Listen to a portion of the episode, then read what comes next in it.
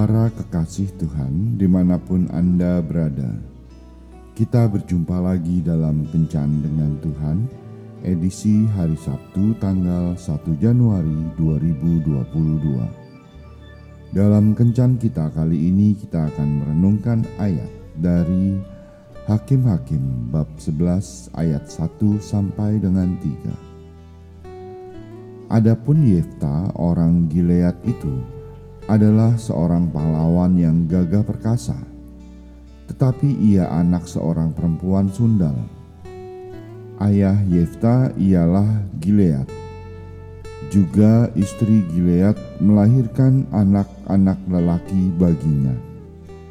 Setelah besar anak-anak istrinya ini, maka mereka mengusir Yefta.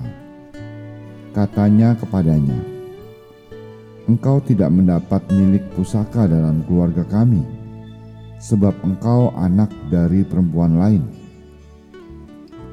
Maka larilah Yefta dari saudara-saudaranya itu dan diam di tanah Tob.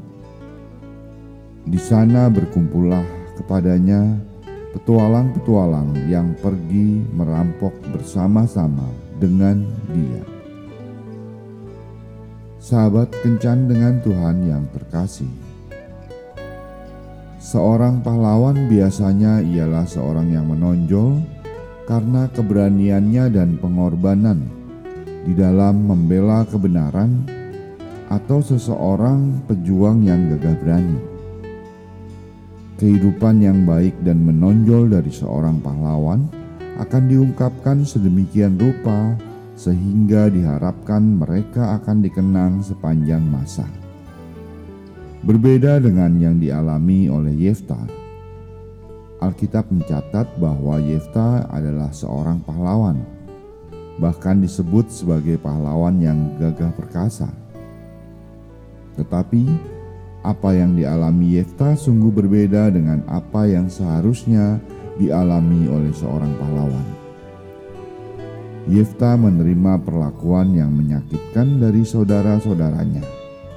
Yefta diusir oleh saudara-saudaranya padahal sejak kecil mereka hidup dan bertumbuh bersama. Ini disebabkan karena Yefta adalah anak dari perempuan Sundal. Saudara-saudaranya menyebut Yefta sebagai anak perempuan lain. Suatu sebutan yang menyakitkan sebab istilah perempuan lain biasanya digunakan untuk menyebut perempuan non-Yahudi. Yefta lahir di luar ikatan perkawinan yang sah. Setelah besar, saudara-saudara Yefta sadar bahwa Yefta tidak berhak mendapat milik pusaka dalam keluarga besar mereka. Sehingga ia diusir oleh saudara-saudaranya itu. Oleh karena itu, Yefta melarikan diri dari saudara-saudaranya yang akhirnya membawa dia ke tempat di mana orang-orang bisa menerima dia. Sayang sekali, mereka yang bisa menerima Yefta adalah para perampok. Orang-orang yang juga tersisihkan dalam kehidupan sosial mereka.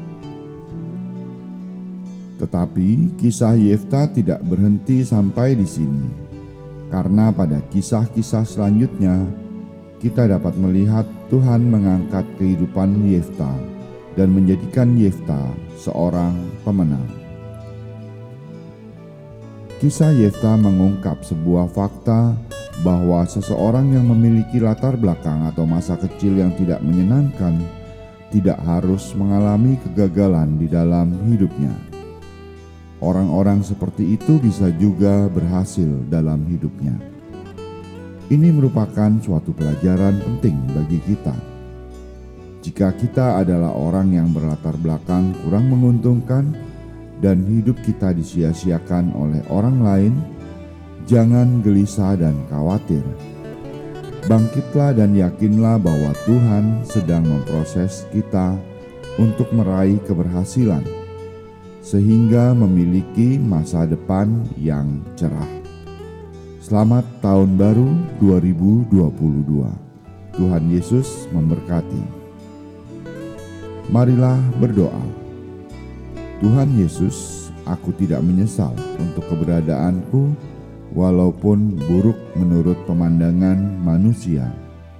Karena aku percaya Engkau akan mengangkatku pada kehidupan yang lebih baik. Amin.